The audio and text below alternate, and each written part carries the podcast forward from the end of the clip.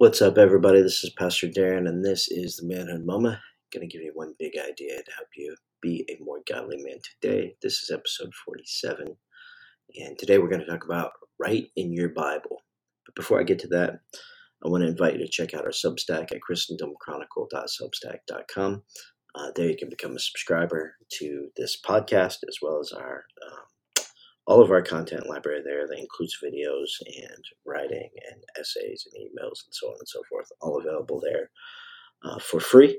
Uh, there's a few extra things you can get if you want to become a paid subscriber and support our family ministry.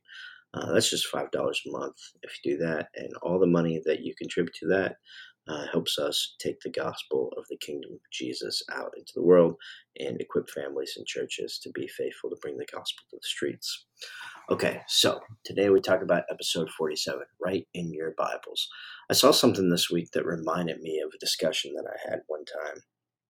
So I've always been um, one of those guys who I, I wanted to have the marked up Bible you ever meet an old guy who has, I got so many stories I want to tell in this episode. I'm trying to figure out how to prioritize them.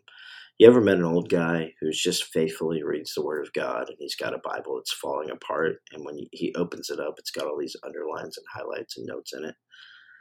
And you just tell this man loves the Word of God and he's read it over and over and over again. I've always wanted to be that guy, but until about the last two years, I never I wanted to be the guy that had a bunch of notes and stuff in his Bible, but I never took the time to write anything down.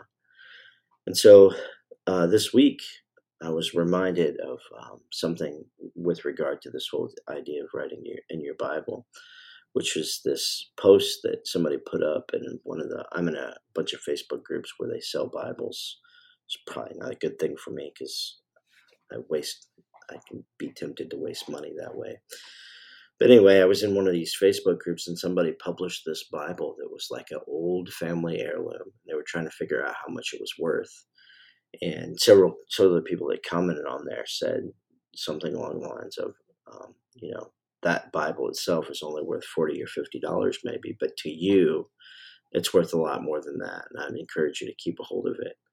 And what it was is it was this lady's Bible um, that she got from, I believe it was her grandfather and it had all kinds of highlights and write, writings and notes and stuff like that in it. And it was an old King James Bible, um, probably not worth that much in terms of finances, but it had her grandfather's notes and highlights, and everybody was encouraging her to keep it because that's a family heirloom that's of tremendous value.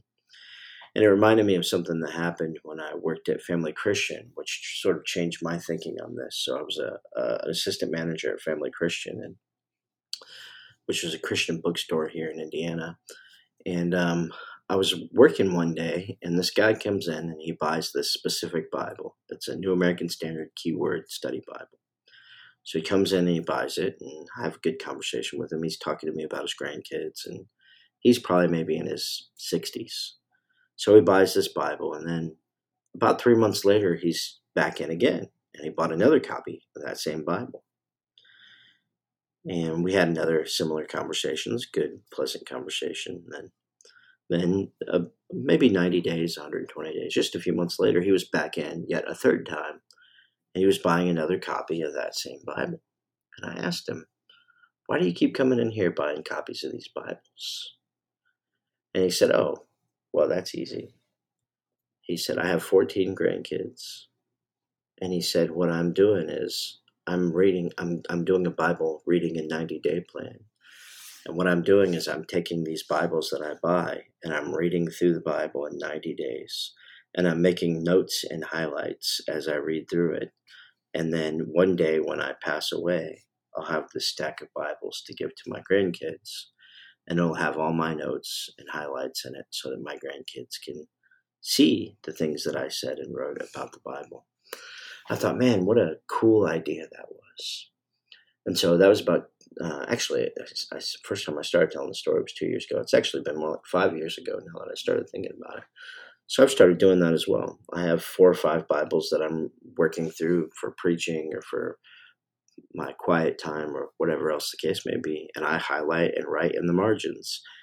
And when I highlight and write in the margins, I'm making a personal note to myself. It helps me to remember what I'm thinking about as I'm reading that text. And so it's helpful in that way.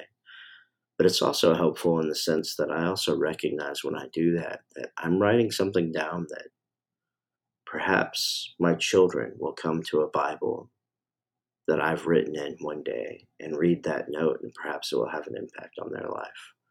Or perhaps my grandchildren or even my great grandchildren will come and read that, and it will have some impact on their life.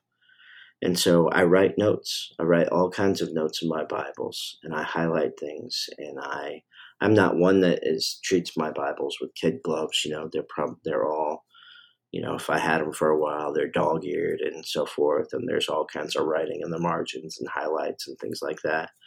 Because I want, I want my children one day when I pass away, when I leave this earth and I go into eternity, I want my children to be able to see that their dad loved the Word of God. I want my grandchildren to be able to see that their grandfather loved the Word of God. And they're going to know that because I teach and preach the Word of God in my home on a regular basis. But I want them to be able to look at the Bibles that I had over the course of the years that I was raising them and be able to see that's the work that Dad put in to the study of God's Word so that he could teach and preach, so that he could disciple me, and so forth.